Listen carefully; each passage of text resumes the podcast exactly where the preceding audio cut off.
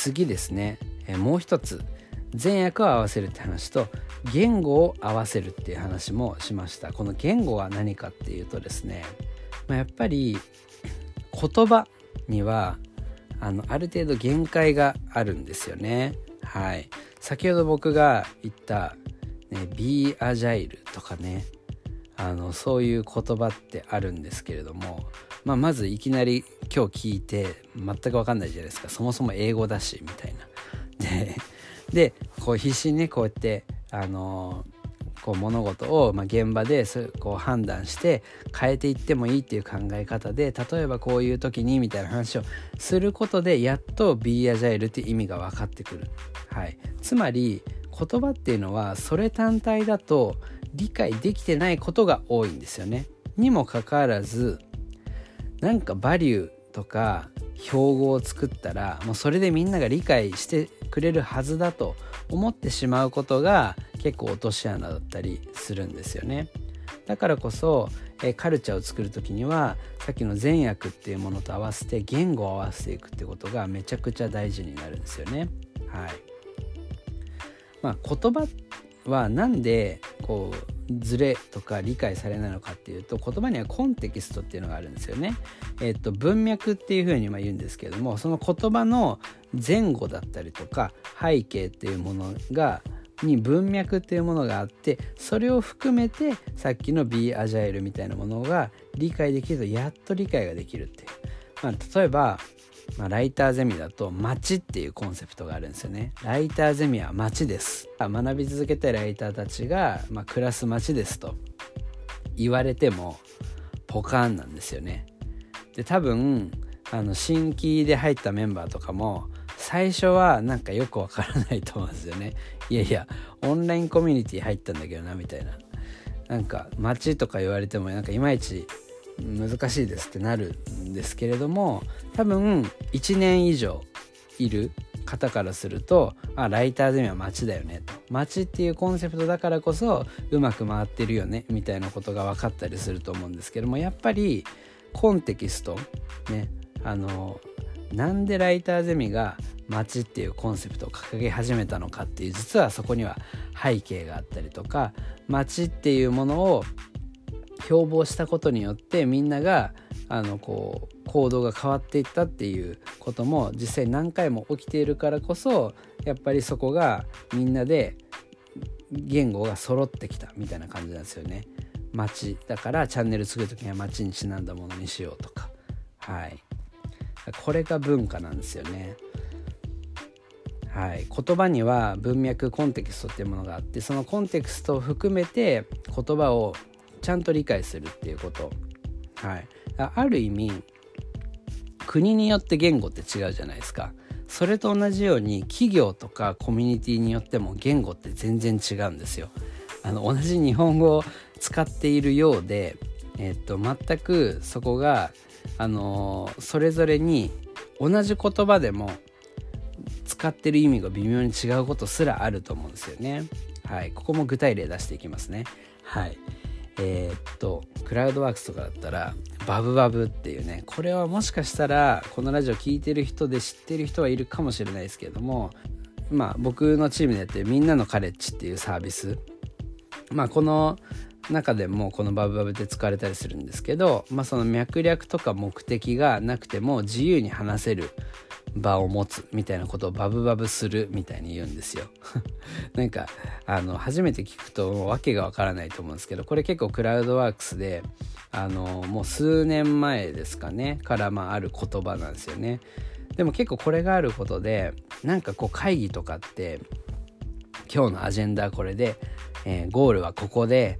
この目的を達成するために今日は議題はこういうものを用意したんで話させてくださいみたいになると結構こう何て言うんですかね事前準備が必要だったりとかして自由な発想が生まれないことがあるんですよね。なんでクラウドワークスだとちょっとこれバブバブなんですけどみたいなところで特にあの明確な答えが見えてるわけじゃないんだけどちょっと壁打ちしたいみたいなことあるじゃないですか。そういうのが結構気軽にできる文化があるんですよね。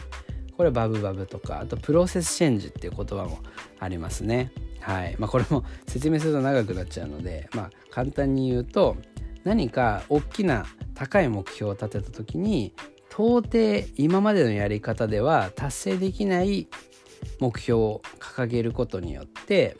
えー、っともう今までのやり方ではダメだっていう風な気づきになって今までとは全く違う手法とかを取ることを考え始めるこれがなんかプロセスチェンジっていう風にまあ言うんですよね。なのでなんか達成できそうな目標を掲げて今までの延長線上の改善で、えー、それを達成していくっていうよりもプロセスチェンジっていうことでもうガラッとやることをもう変えようビジネスモデルを変えちゃうとかですよね。あのまあみんなのカレッジとかだったら月に1回1コースを買うっていう風なやり方だったのをサブスク型に一気に変えてえー、継続で学べるような形に変えるとかっていうのはプロセスチェンジだと思うんですけども、まあ、そんな形でやる。このプロセスチェンジって一つの言葉だけでクラウドワークスの社内だとそれはプロセスチェンジですねみたいな感じでもう通じちゃうんですね。このコンテキスト文脈がもうみんなで共有されてるからそれってプロセスチェンジ素晴らしいよねっていう風になっていくリボンでもえっと、そういった言葉がたくさんあって例えば認知を揺さぶるっていうまず認知っていう言葉自体めちゃくちゃなんか概念的で難しいんですけれどもリボンっていう会社だとそのエピソードめちゃくちゃ認知揺さぶるわみたいな感じですね。まああの分かりやすく言うと固定観念を外すみたいな話難しいですかね。はい。あの自分が当たり前だと思ったことが当たり前じゃないと気づくとか、まあ、そういうことにはなるんですけれどもまあ、例えばそうですね。あの、まあ、実は認知を揺さぶるみたいなことは結構この働き方ラジオでも意識してたりとかするんですけど例えば少し前にやった話で言うとサードドアとかですよね。会いたい人がえすごく偉くてその人のインタビューをしたいというふうにこう主人公が考えた時にですね、まあ、普通の道で言うととにかくこう自分のあの実績とかを貯めて自分がこう偉くなってある意味こう相手と同じぐらい VIP になってやっと話せるようになるとかあるいはもうめちゃくちゃもう並んであのもう何年も何年も待って順番にそのなんでしょうね握手会みたいな感じなんですかね。いうところで会いに行くっていう。でもなんかそのサードドアっていうものがあの世の中にはあってまあその一般の人があのこう並ぶドアとはまた別のドアがあるんでそこをこうこじ開けることによって、まあ、会いたい人と会うことができたりとか今まで全く関わることができなかった。ところに関われるようになる。まあ企業に入るとかもそうですよね。なんかそういうことも今までだったらねこの企業に入りたいと思ったらもちろん採用ページから応募するっていうのが当たり前だと思ったんだけれどもなんか本当は実はちょっと別のところからその社員と会ってそこ経由で推奨してもらってその会社に入るとかって結構あったりすると思うんですけどまあなんかそういうサードドアがあるよみたいな話を前にラジオでもしたと思うんですけどこういうのもまあ認知を揺さぶることですよね。はい。まあなんかそんな感じで認知を揺さぶるってこう一言リボンの中で言ったらもうそれが通じるっていうね。あとは今日は話せないですけど他人軸自分軸みたいなものとかあとあり方とかっていう言葉も、えー、リボンの中であったりしますね。でまあライターゼミとかだと、まあ、街とかあのまあさっき言った正しいよりも楽しいみたいな形で、まあ、こんな感じですね。見えてきましたが。はい。一つの会社の中にまあ、バリューとか行動指針を作ったとしてもその言語がちゃんと背景コンテキスト文脈みたいなものも含めてちゃんとみんなで共有されてるかっていう。はい。ね。僕がこうクラウドワークスのプロセスチェンジとかリボーンの認知を揺さぶるっていうことをこうやってパッとその場で説明できるっていうことがめちゃくちゃ重要なんですよね。はい、っていうところ、はい、善悪を合わせて言語を合わせる。これが文化づくりであると。いうことがちょっと理解できましたでしょうか。はいそんなところですね。っていうことが、まあ、文化づくりの結構本質なのかなというふうにあの感じました。はい。でやっぱり一般的な企業で文化にここまで投資できる会社って実はそんな多くないかなと思ってます。はい。やっぱりなんかこういう文化みたいなものって長期的には確かにやった方がいいと思うんだけど今目の前のことでいっぱいいっぱいですよね。でやっぱり売り上げを上げることを先にやらないといけないよ、ね、これも間違ってることは全然ないんですけれども、まあ、やっぱりそういう形でですねやっぱ文化っていうものを後回しにしちゃうっていうことがすごくあの多くなるんですね。でもやっぱりこの文化ができていないと実は一個一個の物事を進めるのがめちゃくちゃ遅くなったりするんですよね。まあ、さっきも何回も話しましたけれども、まあ、文化できてないと善悪もバラバラ。人によって何が善か悪かがバラバラだったりみんなが使ってる言語とか言葉がバラバラなのである意味なんかいろんな国の人がそれぞれの言語でねあの英語っていう共通言語とか日本語っていうものがないような状態で仕事してるみたいなもんですよね。だからこそそれぞれ考えてることがバラバラで対立が起きてしまうと。やっぱりこうならないためにえっとまあ善悪とか言語っていうものをちゃんと合わせていくでそれをするのは一定の、まあ、一定のま、形式をちゃんと作って時間を作ってやっていく必要があるのかなと思います。はいまあ、リボンっていう会社の話で言うと最近ですねその社内の、まあ、カルチャー作りを目的とした授業っていうのをね、えー、やっていまして、まあ、初級編中級編っていうのがあるんですけれどもまあその中で